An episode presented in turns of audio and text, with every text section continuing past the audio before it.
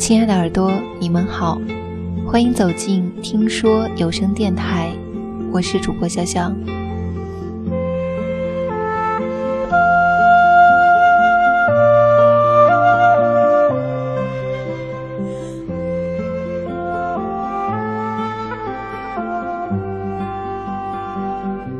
今天和大家分享的文章，可我依然没有遇见你。摘自作者陆小寒。曾经，我爱过一个少年。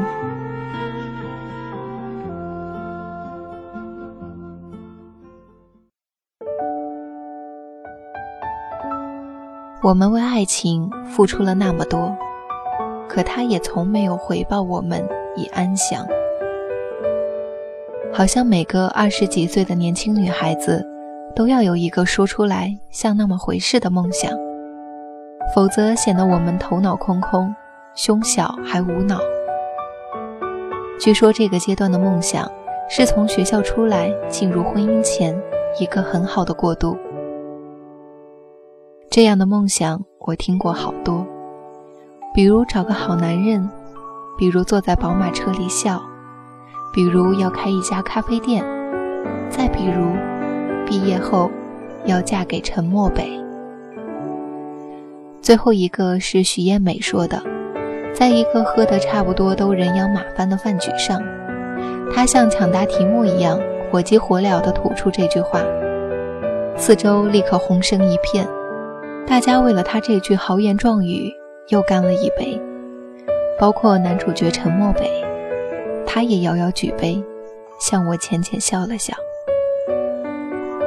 讨厌的徐艳美抢了我的最佳答案。所以轮到我时，我只好说我的替补答案。我要在南京买一套房子，把厨房刷成雪白一片，然后坐在一堆蔬菜水果中，等我爱的男人来找我。他们嘘声一片，真是讨厌。大家都爱时不时歧视一下文艺女青年。不过陈默北又对我笑了。真是好看！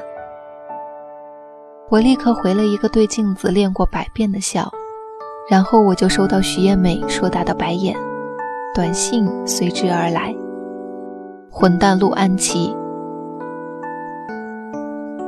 故事讲到这里，我觉得我应该帮大家捋一下人物关系。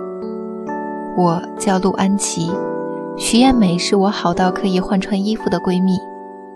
我们的友谊始于幼儿园的大白兔奶糖，可是半年前，我们的友谊出现了裂痕，原因就是我们同时看上了一个叫陈默北的帅小伙。大白兔奶糖比不上很久远的钻石，有一阵儿，我们都陷入了非常痛苦的境地。最后，我们终于找到了出路，那就是公平竞争。无论陈默北选择谁，另外一个都要发自内心的祝福百年好合，但是可以免除婚宴的份子钱，以抚慰心碎。那个时候，我和徐艳美觉得，陈默北就像草莓这种娇贵的水果，即使在夜晚吃也不会发胖，它不会影响我们闺蜜的感情。大四的最后半年，每周五。我和徐艳美都会拖着两个行李箱，去仙林地铁站的过道里摆摊，贱卖我们只穿过一次的衣服。天哪，你都想象不到我们有多少家当，当然你也想象不到我们的生意有多火爆。徐艳美很有特色的吆喝着：“原单美衣，平价热销。”回头客都是小学妹们，热情地问：“美美姐。”你们下次还是这个时候来吗？美美姐，给我们算便宜点吧。负责收钱的我一脸严肃：“不可再少啦，学姐已经亏得快吐血啦。”最厉害的一次，我们赚了一千五百元，拿着这笔就像是抢来的巨款，简直不知道该怎么办好。我们，你看看我。我看看你，坐在过道的楼梯里哈哈大笑。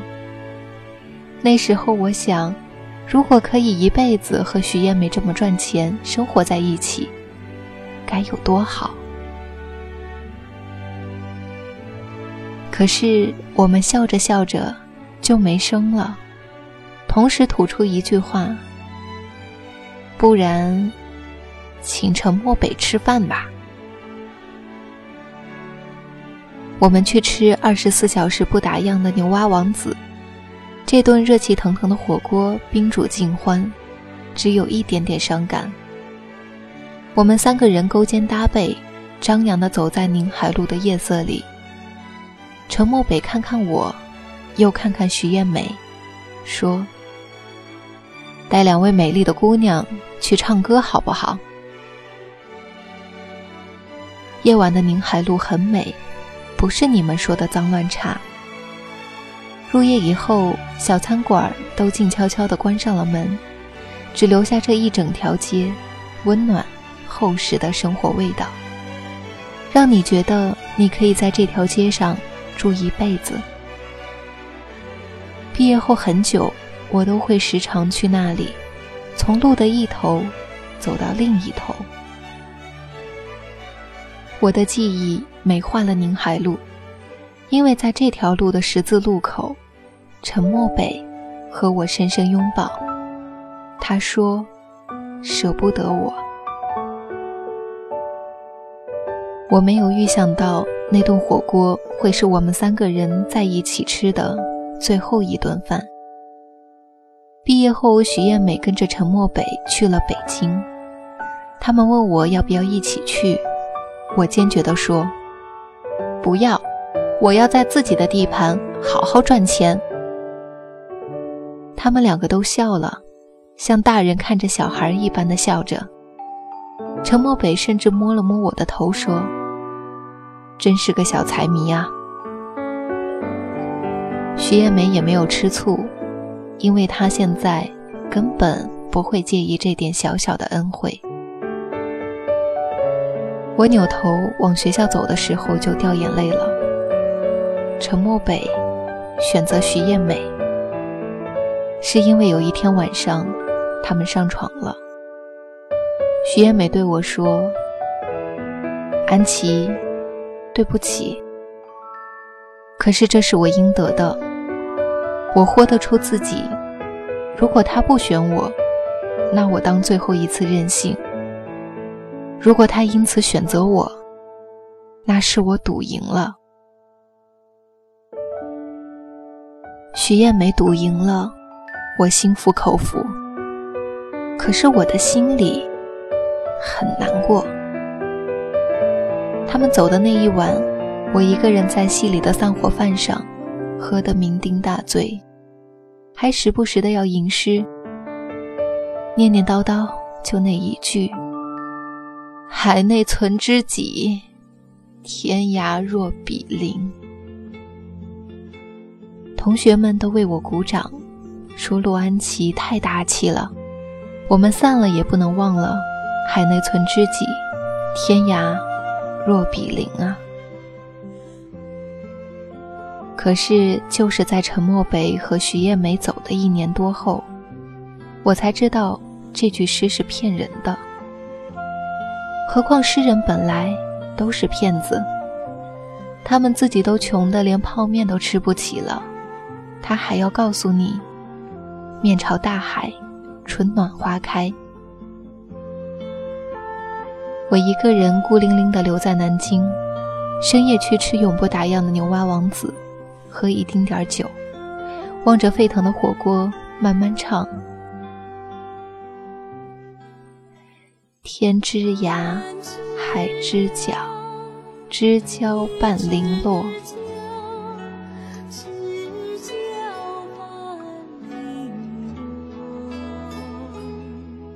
像毕业的时候，反反复复，只有一句。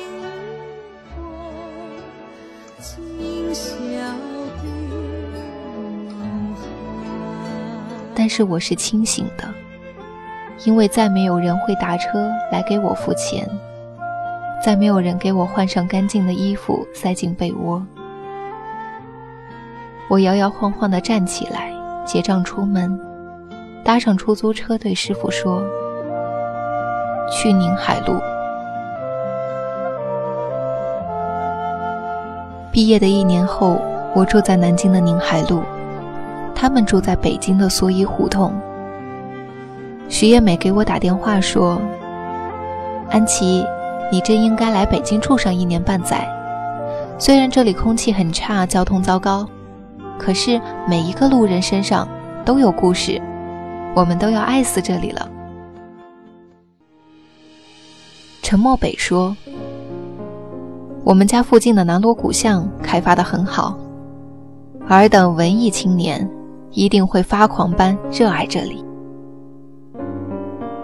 几秒钟后，他把我们家换成了我们住的地方。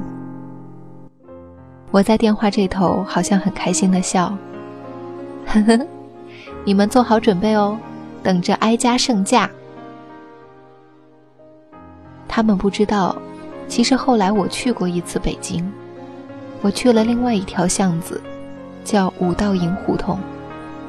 他们也不知道，几年前这条胡同欲和南锣鼓巷比高低，热闹了一阵儿。可是后来他输了，变得旧而安静，好像我和徐艳美。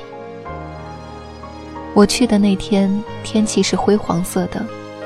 一个旧院子，一个个老丝瓜挂在墙上，红灯笼张灯结彩，老树旁围着木桌木椅。一个老太太坐在一家照相馆前，晒着不明不白的夕阳。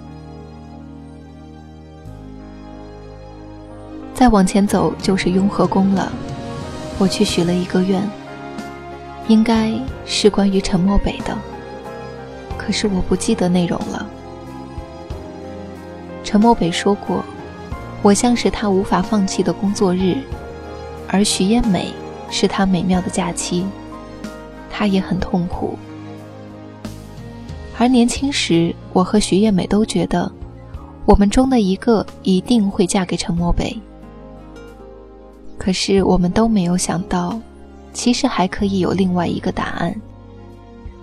那就是最后陈默北会娶一个陌生女人，而我们都没有那样的想法了。我和徐艳梅久别重逢是在五年后，一个明媚的春日，阳光是明亮的，万物生，草在结它的种子，风在摇它的叶子。我和这个孕妇约在五道营的胡同喝酒。她还是那么任性，一瓶红的见底，又要开一瓶白葡萄酒。孩子不是陈默北的，他扭着手上的大钻戒，娇声向我抱怨：结婚太麻烦了。那是一场太漫长的聊天，从正午一直到深夜。陈默北出现的次数很少。大部分时间，他和我讲他亲爱的老公。可是提起陈默北的时候，我们都是很寥落的模样。徐艳梅指着她的英式早餐说：“安琪，我给你讲个故事吧。草莓不喜欢又胖又油的火腿肉，她不要坐在宝马车里哭，要和漂亮优雅的紫叶菜私奔。”后来他们就去了一个大城市，工作、买房、生孩子。时间过去了，他们就渐渐想不起当初为什么相爱。可是有钱的火腿肉和荷包蛋却过得非常好。想不起当初为什么瞧不上彼此。他醉眼朦胧地看了我一眼，继续说。这个故事告诉我们，如果不在一个人身上寄予太宏大的意义，爱情就会很平安，一生无虞。那些不切实际的期待与想象，毁了我们的爱情。如果那个时候我们了解、尊重男人，只把陈漠北当做一个生活伴侣，那么一切都简单多了。我和徐艳美告别的时候，我在门口摔了一大跤，他扶我起来，又哈哈大笑，像当年在仙林的地下过道里笑得那样开怀，让我恍惚觉得时间又流回来了。可那是假的，时间过去了那么久，我们都老了好几岁，因为陈漠北。失去联络好多年，走的时候，我回头对徐艳美说了最后一句话。我说：“他从未为我们付出什么，我们却都以为在他身上看到了翅膀。”我在南京买下第一套小户型房子的时候，陈默北终于回来了，但是我们。很少联络。厨房装修好的那一天，我在微博上发了一张照片。我说：“我在伊朗遇到一个跪坐在玻璃彩窗下阅读的人，可我没有遇见你。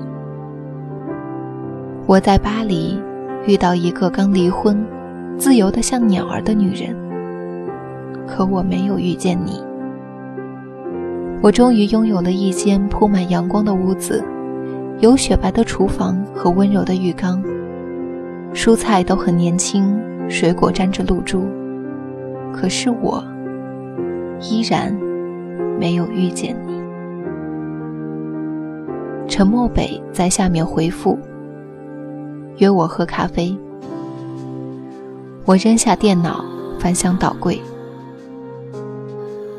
有的时候，我觉得自己是个落伍的人。我像中世纪西方的那些年轻 lady，他们用一整段漫长的青春时光为自己准备了一箱嫁妆。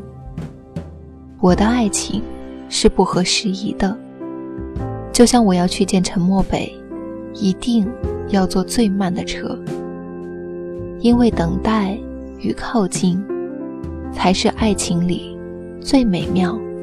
最没有伤害的部分。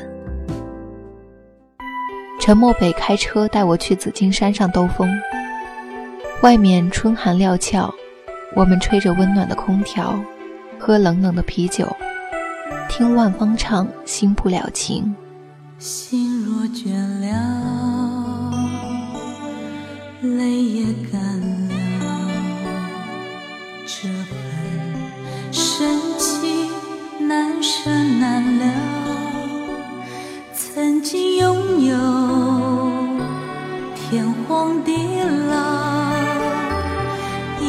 见你，暮暮与朝朝。音乐结束的时候，我向陈默北求婚。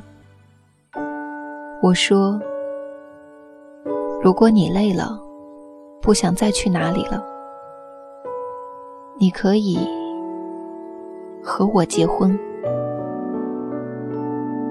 他说：“安琪，这对你不公平。”我知道，可是我还是很爱你。可是最后，他还是拒绝了我，离开南京，去了一个更远的地方。走的那天是三月二十六日，诗人海子的忌日。好多年轻人怀念他的诗句：“你为什么要远去？前面的日子空寂无声。”我想起那天在北京，徐艳美说的最后一句话。她笑着说：“我们为爱情付出了那么多。”可他也没有回报我们以安详。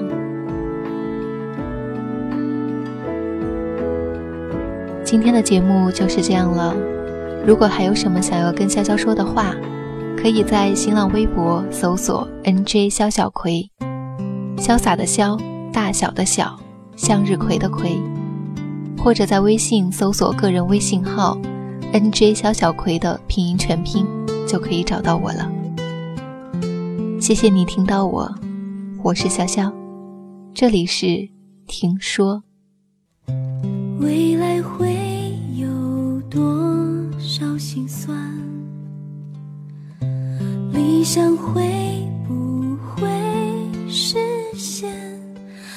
到来再相聚的那一天，我们能否顺其自然，唱一曲再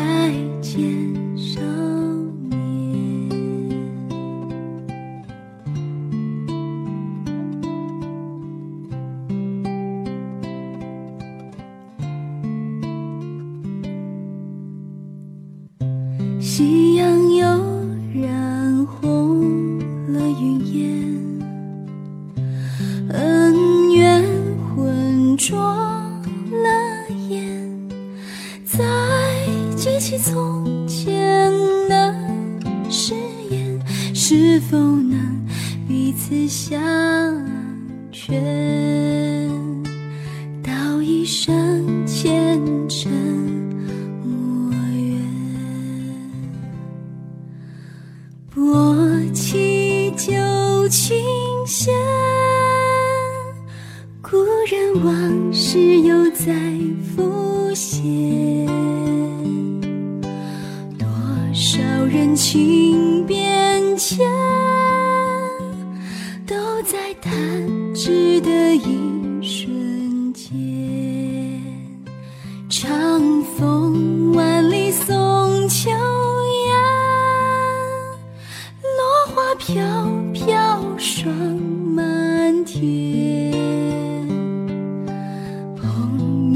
是